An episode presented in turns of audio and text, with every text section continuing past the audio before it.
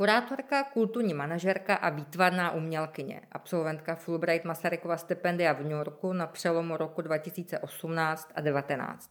Zajímá se o téma umění ve vztahu k veřejnému prostoru, ať už ve fyzickém nebo přeneseném slova smyslu.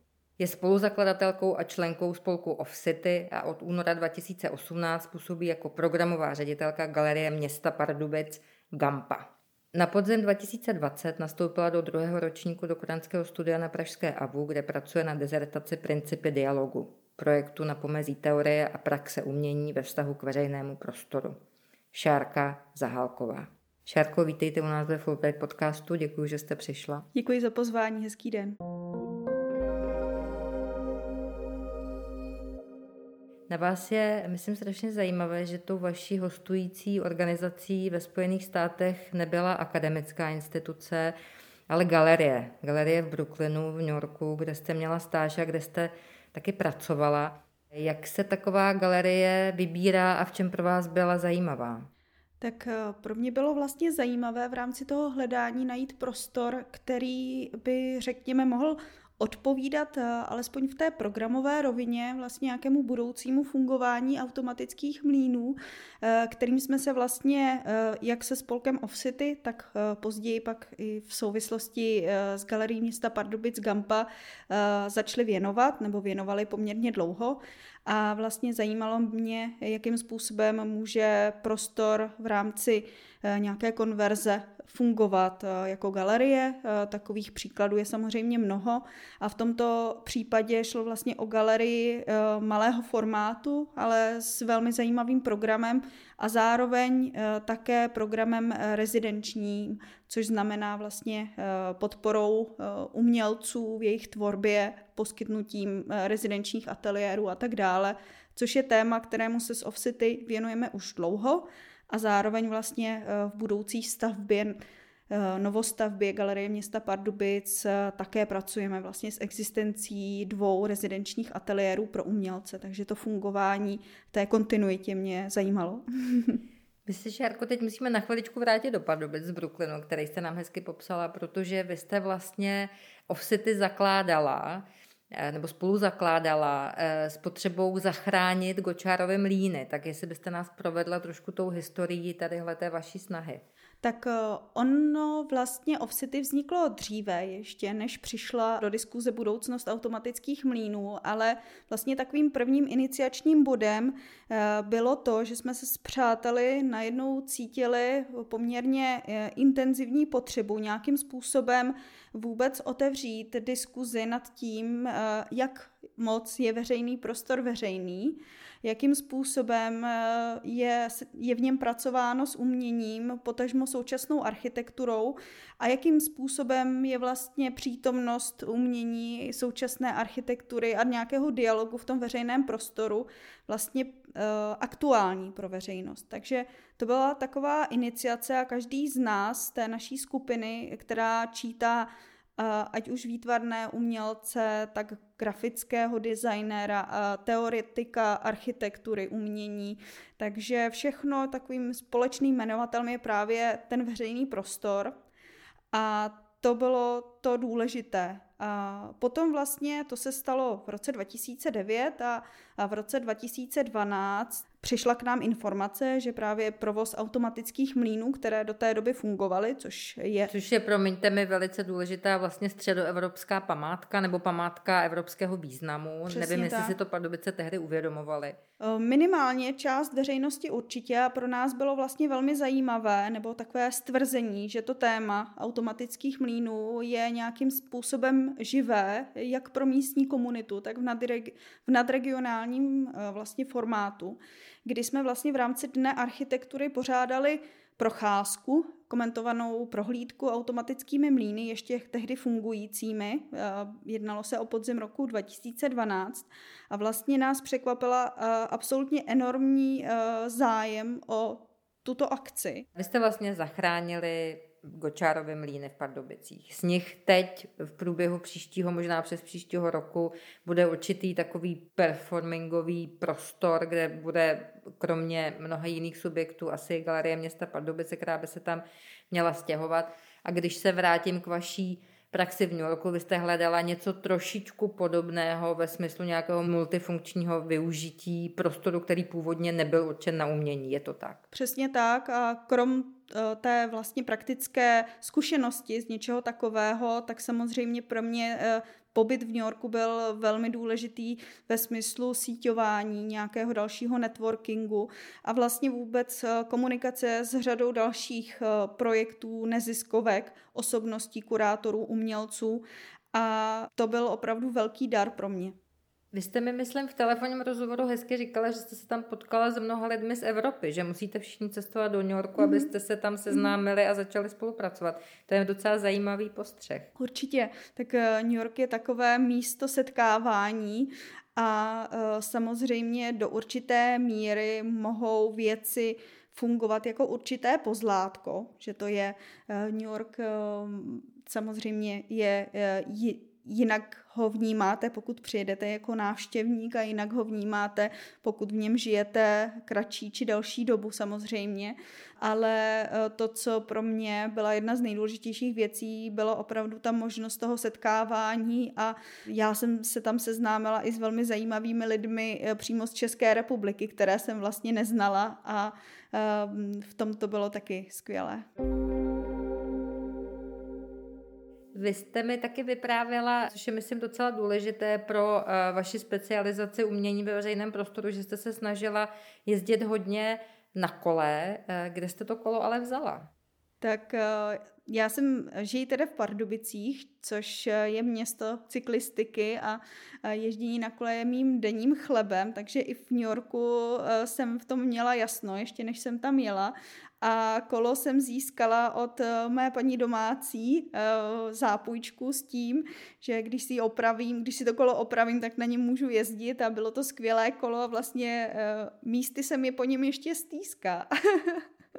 Musím říci, že celý ten pobyt a, Fulbrightovo stipendium v New Yorku pro mě bylo velkou podporou v dalším studiu, kdy do té doby jsem se e, považovala spíše za praktika a nepřemýšlela jsem o sobě jako o člověku, který by byl vhodný pro doktorantské studium a vlastně po absolvování Fulbrightova stipendia pro neziskový sektor v New Yorku, který byl prakticky zaměřený, ale v rámci něj jsem se věnovala i vlastně eh, jakému si průzkumu v oblasti, o které hovoříme, tak eh, jsem si uvědomila, že zrovna toto je téma, kterému se chci dále věnovat a vlastně inspirovalo a mě to a podpořilo v tom, abych eh, zkusila přihlášku na Akademii výtvarných umění Eh, která vyšla a jsem moc ráda, že nyní jsem právě už v druhém ročníku a velmi mě to naplňuje. A právě v, eh, díky řadě rozhovorů, eh, které jsem vlastně s různými umělci, kurátory a, a dalšími lidmi v New Yorku vedla, a nejenom v New Yorku, ale samozřejmě i na jiných místech, tak jsem si uvědomila, že to, co se vlastně zhmotňuje v tom veřejném prostoru, eh, tak je samozřejmě velmi dáno takovými těmi neviditelnými vrstvami, které vlastně jsou hodně spjaté eh, spíš eh, s nějakým, s určitou formou dialogu, dialogu mezi různými účastníky, ať už je to veřejnost, umělci, politici, úředníci, ti, kteří stanovují ty pravidla a tak dále. A že je to opravdu velmi pestrá síť, která mě vlastně jsem začala přemýšlet o tom, jak ji rozklíčovat a jak vlastně to, co bych nazvala někdy určitými kolizemi, které vznikají, eh, kdy vlastně ten veřejný prostor pro určitou skupinu nefunguje, tak vlastně je daný tím ehm, jakýmsi neporozuměním, eh, spíše než nějakou zlou vůlí. Takže to je, dá se říci, i téma, kterému se nyní věnuji i v rámci svého doktorátu. Co to vlastně pro vás je ten veřejný prostor? Tak uh, myslím si za mě, že to fyzické, co uh, vnímáme našimi smysly, je spíš otiskem právě uh, struktury vztahů, dalo by se říci, a toho určitého mezi oborového, mezilidského a tedy, a tedy dialogu, který je v tom veřejném prostoru veden a hlavně to vnímám celé jako spíš určitou sociální hmotu tak, aby vlastně fungovala pro, pro veřejnost. Ostatně... Co je sociální hmota komunita? Nebo co je sociální hmota? Já to vnímám a snažím se to i nějakým způsobem popsat, ač si myslím, že ještě samozřejmě hledám to správné názvosloví. Myslím si, že jsem víceméně spíše na začátku, ale právě kombinace těch různých vrstev člověka jako obyvatele eh, vnímáno ve smyslu sociologickém, jaké skupiny se setkávají, vrstvy, které můžeme vlastně zkoumat prostřednictvím těchto humanitních věd, jako je právě sociologie, po případě geografie, architektura, ale ta architektura je spíš vlastně potom tím fyzickým eh, odrazem toho eh, všeho předchozího.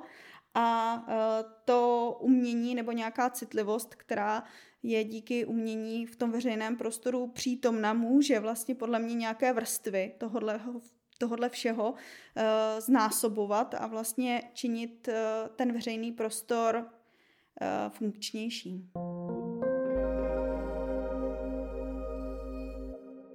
Jací navštěvníci, lidé, diváci chodili do té galerie v Brooklynu? Co to bylo za typ Newyorčanů? Tak eh, rozhodně se jednalo o osoby eh, napříč spektrem.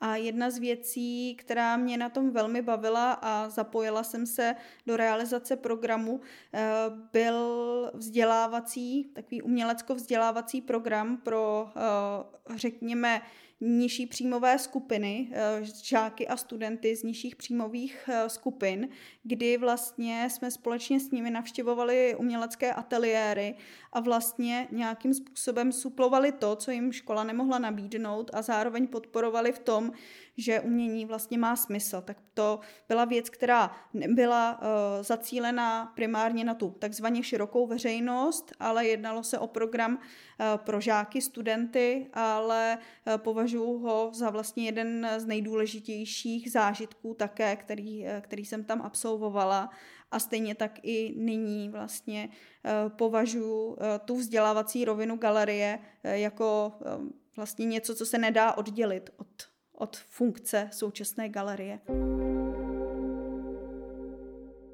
V čem vám učarovali Pardubice? Tak eh, pro mě samozřejmě eh, jakékoliv asi město má eh, své silné a slabé stránky a samozřejmě i z řad pardubáků občas slýchám, že to stojí že to nestojí za nic a tak dále a tak dále, ale... Uh, Co nestojí za nic? život v Pardubicích a, a že jsou Pardubice na tom tak a onak, ale uh, mě vlastně učarovali uh, formou uh, vlastně toho kulturního života, společenského života i řekněme tím, jak, jak to město samotné je vlastně nějakým způsobem komponované příjemně pro bydlení. Eh, určitě pro mě důležitá i ta fyzická blízkost, kdy eh, díky tomu, že je to menší město, tak se z jednoho konce na druhý dostanete velmi snadno a pokud potřebujete, zejména v, řekněme, eh, v určitém sektoru kulturní scény něco vyřešit, tak vám stačí někdy projít eh, se přes náměstí a potkáte se s důležitými lidmi a že i ve smyslu nějaké komunikace eh, s úřady, eh, potažmo politiky, to není věc, která by byla úplně vzdálená a že člověk může zažít ten pocit, že opravdu eh, se daří něco změnit, daří něco posunout, což neznamená, že nepřicházejí i situace, kdy člověk naopak tak trochu pláče nad tím, co se nepovedlo, ale eh, to je pro mě eh, rozhodně důležitý moment a potom vlastně setkání s přáteli, s kterými právě realizujeme offsity, tak považuji za hrozně moc unikátní situaci a vztah a to, co eh, jsem nikdy předtím nezažila a myslím si, že eh, to bude věc, která bude jistě pokračovat i do budoucna. A čím vás tak inspirují? Co je na nich tak unikátního na té patičce kolem Off City? Um, je to asi vzájemné porozumění, že ať jsme každý jiný, tak, eh, tak je tam nějaký společný jmenovatel a zároveň i ta dlouhodobost, že to není vlastně jenom o tom, že jsme přátelé, ale že nás pořád vlastně ty věci uh, tu samozřejmě intenzivněji, tu méně intenzivněji, ale baví nějak posouvat a uh, ten čas tomu věnujeme i přesto, že každý má ještě nějakou práci, je to především volnočasová aktivita, dobrovolnická, ale přesto uh, to realizujeme a stojí nám to za to.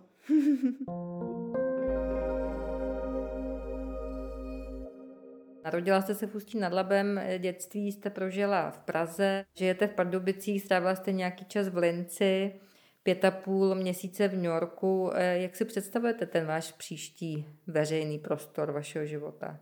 No, uh, snažím se ho um, snažím se ho mít co nejvíce otevřený, uh, právě nepředstavovat si úplně konkrétnosti, uvažuji i právě o tom, že ještě uh, bych klidně sbírala nějaké zkušenosti v zahraničí či jinde.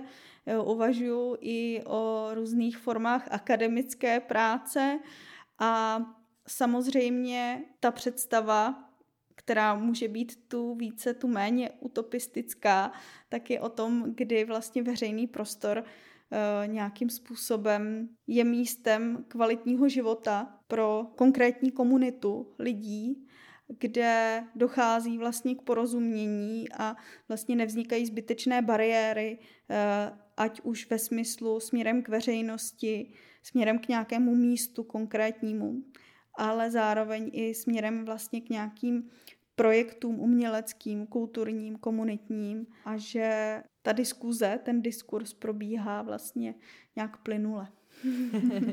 Takže jinými slovy, ještě úplně nevíte, kde budete žít, až odejdete z Pardubic. Ne, přesně tak, nechávám to otevřené. možná se vrátím do Prahy, možná to bude někde v zahraničí chviličku. Um, dokážu si představit se vrátit i do New Yorku, ač vím, že bych asi ve státech natrvalo být nechtěla. Eh, cítím se vlastně doma v Čechách, stejně tak to vnímám i eh, v jiných zemích, ale stále si myslím, že je dobré mm, sbírat zkušenosti, aby člověk mohl je dál předávat a nežít jenom v jedné skořápce. Překvapilo mě, jak jste mluvila o tom, že i New York, ten umělecký New York je vlastně vesnice, že jste tam eh, na mnoha místech potkávala stejné lidi, nebo že tam chodili na výstavy a akce podobné typy eh, lidí, to je strašně zajímavý postřeh. Pro mě je vlastně taková ta nejbližší srdci je vlastně ta nezávislá scéna. Mám ač tou, tím mým uh, hlavním polem je vizuální umění, tak eh, mám velmi ráda současnou hudbu, současné divadlo, tanec. A kamkoliv jezdím, to se netýká tedy samozřejmě eh, pouze New Yorku, tak se snažím vlastně i prostřednictvím té kulturní scény trošku více poznat právě to místo. A eh, když jsem v New Yorku začala chodit na různé koncerty a a představení a, menší galerie vlastně, tak jsem se opravdu začala setkávat se stejnými lidmi a, a vlastně to bylo takové potvrzení i informací, které jsem měla od jiných známých, ať už třeba z Japonska nebo tak performerů, hudebníků, že vlastně je ta skupina těch, kteří se o ten okrajový žánr zajímá, tak vlastně se, co se týče počtu, moc nemění. E, maximálně se vlastně v takovém velkém městě trošku rozmělní, čili tam, kde vám přijde, e, nebo pokud nám vám přijde e, v Pardubicích 30 lidí na nějaký koncert, řekněme například experimentální elektronické hudby, tak eh, v Praze to může být eh, buď stejný počet nebo o něco méně, protože v ten daný den se koná ještě, řekněme, dva další obdobné koncerty eh, nebo akce. No a v New Yorku to může být taky dokonce méně lidí nebo přibližně stejné a to i díky tomu, že opravdu těch věcí je, je hodně, ale zároveň, že ta komunita se zná a v tom je to skvělé, že je možný vytvářet eh, to takové tvůrčí klima. Jste mi taky vyprávěla, že minulý týden u vás na vernisáži v Pardubicích hrála Lucie Vítková, což mm-hmm. je hudebnice, kterou jste poznala v New Yorku, takže ten networking, jak mu říkáme, asi opravdu funguje. Přesně tak. Vlastně výstavu připravovala kurátorsky v tomto případě Eva Skopalová, která je mimo jiné také absolventka Fulbrightova stipendia a poznali jsme se těsně před tím, než jsme uh, Obě dvě nastoupily na stipendium, odcestovali do států. Eh, Eva tam byla ještě další dobu, ale um, obě jsme se tam vlastně navštěvovali a, a zpřátelili a vzniklo z toho toto a, a to setkání eh, minulý týden eh, bylo hrozně příjemné. To byla Šárka Zahálková v dnešním Fulbright podcastu. Děkujeme moc krát, Šárko, že jste přišla. Děkuji moc za pozvání a za moc milý rozhovor.